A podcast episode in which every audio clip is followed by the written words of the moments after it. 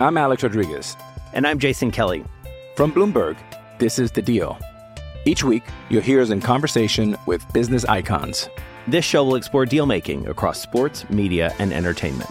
That is a harsh lesson in business. Sports is not And, uh, as simple you know, I- as bringing a bunch of big names together. I didn't want to do another stomp you out speech. It opened up so many more doors. The show is called The, The deal. Deal. Listen to The Deal. Listen to The Deal on Spotify. It's only a kick, a jump, a block. It's only a serve. It's only a tackle, a run. It's only for the fans. After all, it's only pressure. You got this. Adidas.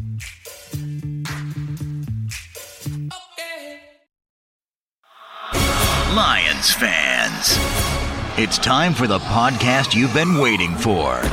The show where Kool Aid runs blue, faces turn red, and rose colored glasses never go out of style. This is the Detroit Lions Podcast. Welcome to the Daily DLP. I'm your host, Ash Thompson, and today I'm going to give you a preview of the Minnesota Vikings offense. It's weird to be doing one of these at this point in the season, uh, for a division opponent specifically, but here we are. The NFL decided to put both of the Lions and Vikings games in a three week period to close out the season for some reason. So let's start with looking at the coach responsible for this mess. Kevin O'Connell is a San Diego State grad who was a running quarterback in college. He was the school record holder for rushing yards when he graduated from a quarterback, and he even actually led their team in rushing yards in 2007. He ran a 4.6140 at the combine, and this is the first time I can recall that I've had a 40 time on a coach. But now I'm curious. I'm probably going to see if I can find those next year.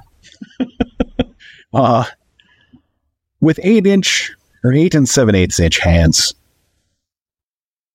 34 inch length arms, and solid athletic numbers across the board, he probably should have switched positions at some point, and he might have had a little bit better career. Not that he did that badly. Most of these guys never even get drafted. Uh, he went to the Patriots at the end of the third round in the 2008 draft. Uh, his career stats are four for six for 23 yards. So uh, let's let's not get too excited about his NFL NFL career. Uh, he was waived by the Pats in the 2009 preseason and picked up by the Detroit Lions, who traded him to the Jets for a seventh round pick. And they named him a team captain for their September 20th game against the Patriots, who had drafted him. Uh, and he held on with the Jets for the rest of that season. Uh, and some weird accounting. Uh, he was released in 2010 before immediately being signed to a two year contract uh, because it was discovered that he had torn his labrum during his time with the Jets. And you can't cut an injured player. So, to avoid a lawsuit, they signed him to a two year contract with a nice big signing bonus. Uh, just an interesting tidbit about their head coach. Um, in 2012, the Chargers suffered a couple preseason injuries, and O'Connell briefly joined them as a camp arm, and that was the end of his playing career. And he didn't take a standard route to uh, coaching in the NFL. Like, there's no triumphant return to his alma mater for an interim gig, like you've heard me say probably ten times this this year. Uh, he gained notoriety as the quarterback coach who helped Johnny Manziel fake like he had decent enough mechanics to be an NFL quarterback in the lead up to the 2015 draft. He faked it so well, in fact, that after drafting Manziel, the Browns made O'Connell their quarterbacks coach. A year later, he was with the San Francisco 49ers for a season. And uh, then he ended up with Jay Gruden, who, shocking to everybody, until Jon did some stuff, uh, ended up being the less terrible Gruden brother. Weird scale.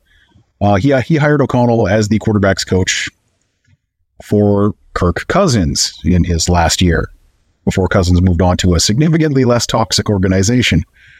Uh, Ron Rivera decided not to hold on to him. Um, that's when O'Connell joined the Rams, which at a certain point seemed to yearly result in their offensive coordinator or quarterbacks coach being poached for a head coaching position. So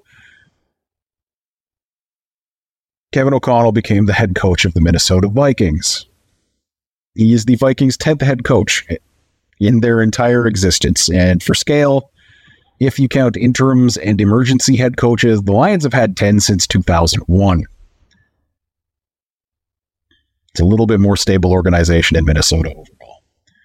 Uh, the Vikings' offensive scheme is pretty much just a copy pasted Rams offense with the Vikings players' talents having been taken into account. They run the ball basically with two plays. They run outside zone and they run duo, and that is pretty much what they run. One of those is a zone off tackle, and the other one is a zone up the middle. That's their rushing offense. It's not super complicated. They rely on repetition to be their advantage. They know their play better than you know their play. Uh, they have elite playmakers in the passing game uh, in the form of Justin Jefferson and Jordan Addison and TJ Hockenson. And if there is a better three deep group, I can't name my healthy Miami. Never mind. um, the the Vikings could be in that tier as Addison completes his rookie season. And that's why for a few weeks that Josh Dobbs hero ball stuff worked is because it it is the opposite of of what teams could prepare for with the Minnesota Vikings. They had no reason to expect any of that stuff. And as people got used to it, so did the Vikings' performance with Josh Dobbs at quarterback because he can't run the offense they actually want to run.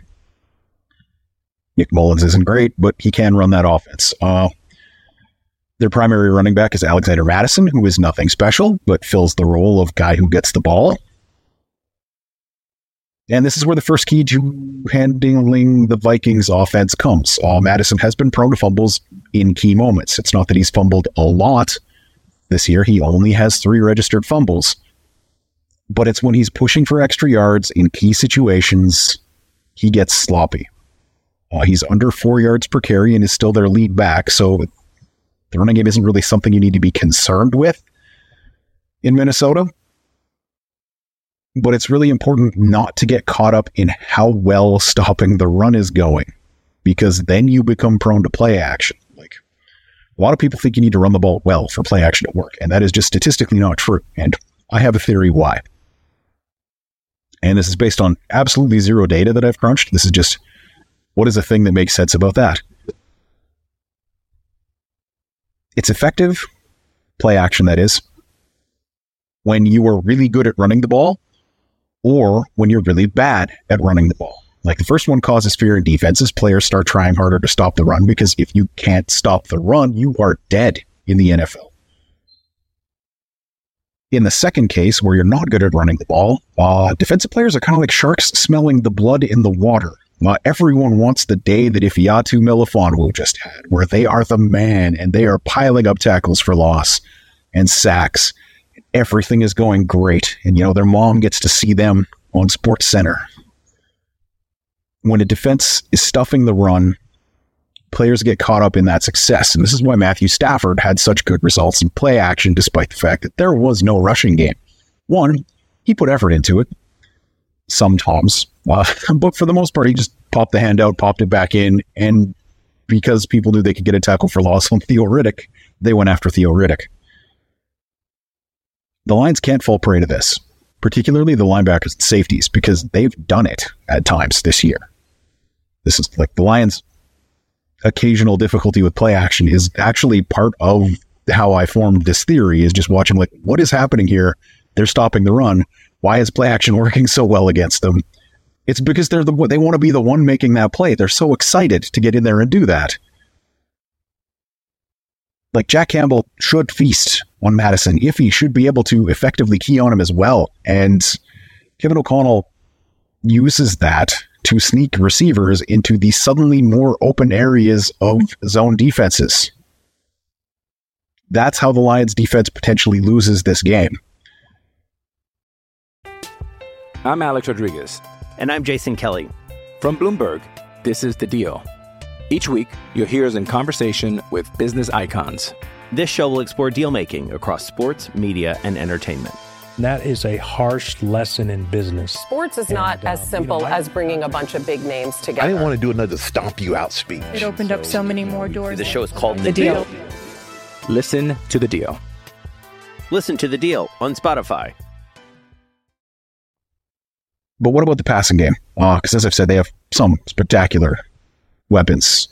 Uh, the Lions need to do what they did against the Broncos. It, it's pretty simple. When the Lions defense gets pressure, they're fine. Everything is great when they win up front.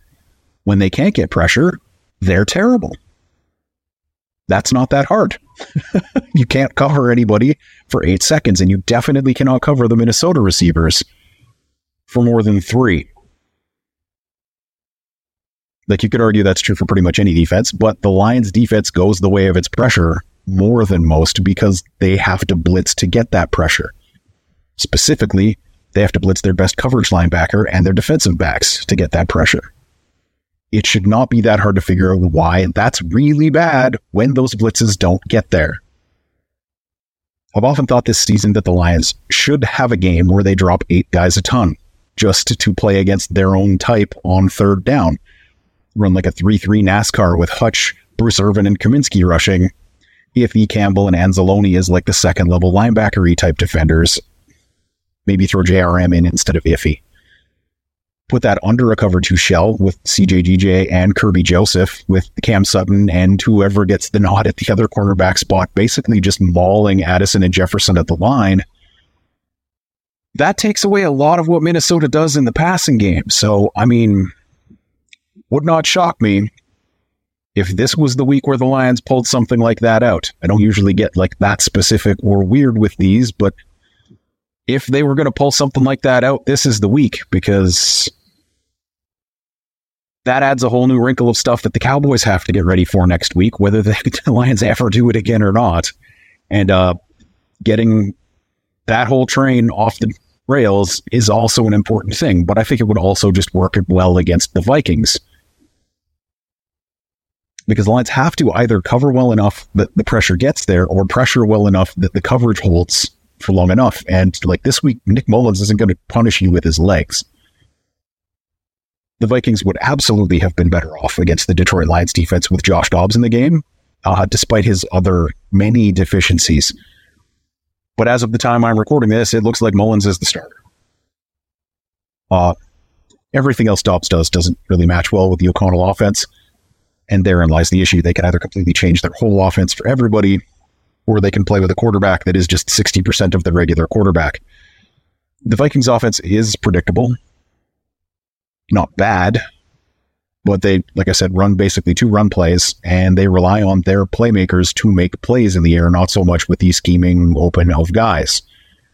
It's not the new Sean McVay offense. It's the old Sean McVay offense that this team is running. So the final key for the defense basically just prepare, prepare, prepare because the Vikings offense is not particularly creative. The Lions DBs need to know the Vikings playbook so that they are running the routes for those receivers. The Week 18 rematch might not matter at all if the Lions take care of this one. Like it might not even have seeding issues. So there's no reason this week to not unleash every single thing you have to just lock up the division and then let the Vikings show you their adjustments to what you did this week because you have to play them again next year as you are sitting your starters going into the playoffs, watching what Hendon Hooker can do with Jameson Williams in week 18. Tomorrow I'm going to do the defense. See you then. Let's bring it in here together. Let's go. Let's go. Let's go. Come on, baby. Lions on three. One, two, three. You've had enough of that shit. This episode is brought to you by Hyperice, the leader in advanced warm up and recovery technology. They have tons of innovative products, like Venom heated wearables to help soothe sore back muscles, Normatec compression boots to speed up recovery and increase circulation, and Hypervolt massage guns to improve mobility. Loved by athletes like Naomi Osaka and Erling Haaland. Try them yourself. Get 10% off your order with the code MOVE at hyperice.com.